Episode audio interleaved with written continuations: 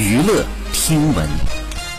关注娱乐资讯，七月十三号，女星周雨彤和助理出现在某酒店大堂，与粉丝合影时，突然冲过来一名手持鲜花的陌生男子。该男子冲到周雨彤的面前，对其强行围堵、搂抱不松手。周雨彤被吓到惊慌失措，躲避不及。身旁的女助理连忙将周雨彤拉走。这名男子呢，坚持不懈，继续的上前接近，被其他的工作人员强行制止。好，以上就是本期内容，喜欢请点击订阅关注，持续为您发布最新娱乐资讯。